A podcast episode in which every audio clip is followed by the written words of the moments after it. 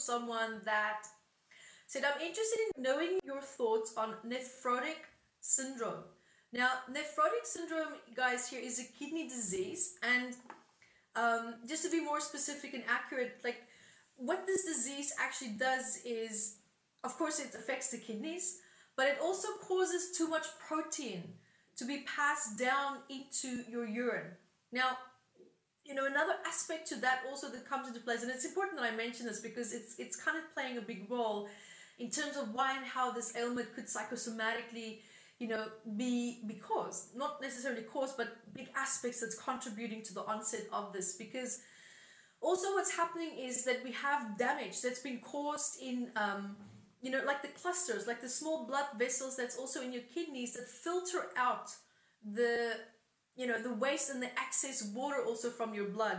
So firstly what we have here is the kidneys. So we're looking at psychosomatic traumas and aspects associated with resentment. We're looking at something in your life where you know a safe environment that you were in or are in is meant to make you feel safe but it's actually having the opposite um, you know sensational feeling that it gives you. It's not making you feel safe. Yet you continue to look for safety and love within toxic and unhealthy circumstances and from people who's not emotionally capable of giving that to you. Then we also have, you know, the protein, which is the protein that's that's you know too much being given into you know going into the urinal tract. Protein normally psychosomatically means love. It normally actually means love. And look where it's going. It's going straight into the bladder. It feels a feeling, a sensation of like it doesn't matter how much love I give and I give and I give. And my love is just not being received. It's just being, and it feels like you give so much, but you feel that powerlessness within you where it's just flushing even through you, right? It's just not being received very well. And another part when we look at, for example, here with, um, I just want to get that, the small blood vessels in the kidneys as well right? So these little vessels that's now also responsible for filtering waste and excess water from your blood. Waste, of course, we know what that can also psychosomatically mean. Here we're looking at emotional stress and, dynamics that is toxic, that, that feels almost like waste. It's not healthy for you. It needs to be disposed of. It's not serving you anymore.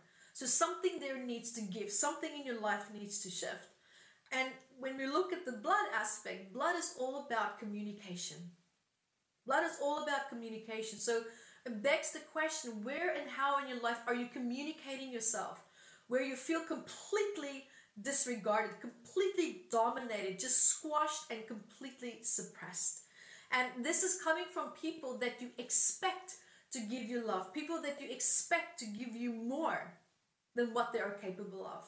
And there's resentment now, there's anger of feeling that this need, if I push these people just a little bit harder, if I'm more attached to helping them to heal and to grow, then they can finally give me what they what I need.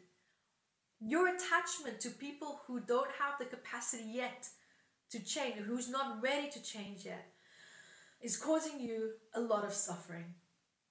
A lot of suffering. And this can also be an inherited pattern that you, for example, have maybe from mom or from dad. Maybe you observe this way of behavior from mom or maybe from dad, but from someone. It could be that you copied that actually.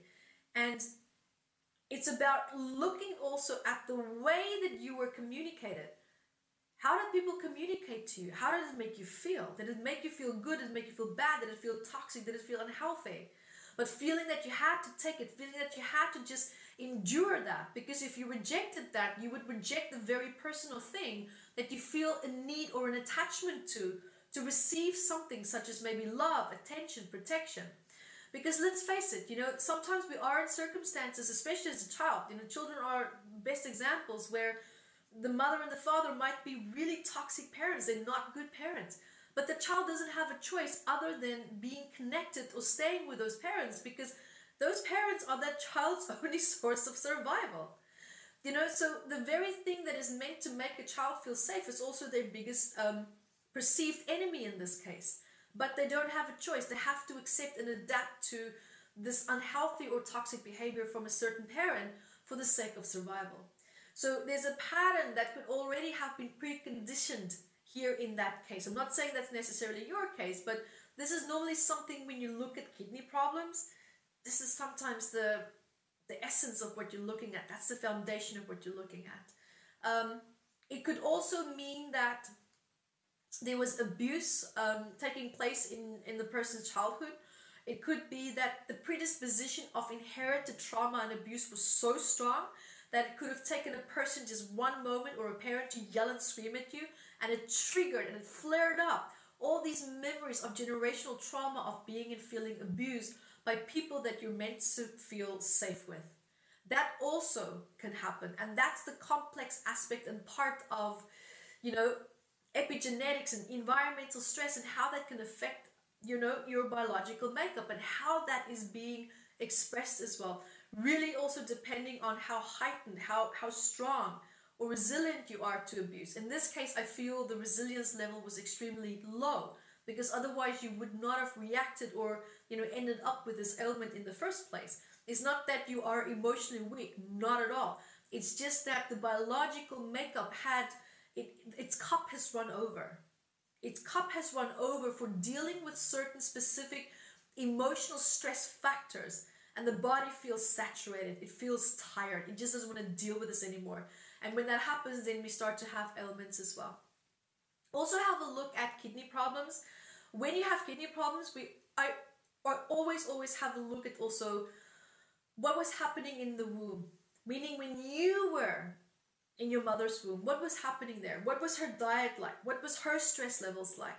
Because did she take any medication? Because that can actually have an effect on your kidneys as well. Was did your mother drink? Did she drink alcohol? Did she perhaps drink even tap water which now i've been speaking up about this for so long which is the most toxic form of fluid i mean you, you you're better off having wine than drinking tap water, honestly, because it has been linked to severe heart problems and severe kidney problems in children who mature later in life that developed in the womb while the mother was drinking tap water. So, even something as simple as that can actually have had a tremendous effect on your kidneys. But that also means that why would someone else's kidneys not be affected, but yours were, and both moms would take tap water? That's the tricky part of epigenetics. That's the tricky part about DNA lineage and trauma factors and aspects that can be triggered. And that's why I say that you already had a very weakened predisposition, emotional predisposition for everything that I've mentioned so far in this video already at your birth, at, at your birth, at the womb stages.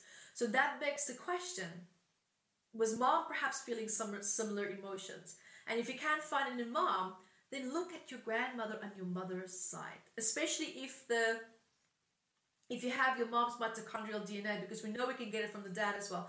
Hence why some people are like the dad. But in this case, um, this is new research by the way, it's really cool stuff. But in this case, normally predominantly I would look at the maternal grandmother. And so look at what emotional patterns does she have? Is it similar to what I just said in this video. Because normally every third generation trauma points tend to come back with the intention because the DNA lineage is trying to cleanse out these factors because the DNA lineage is designed to evolve. It's designed to grow and heal.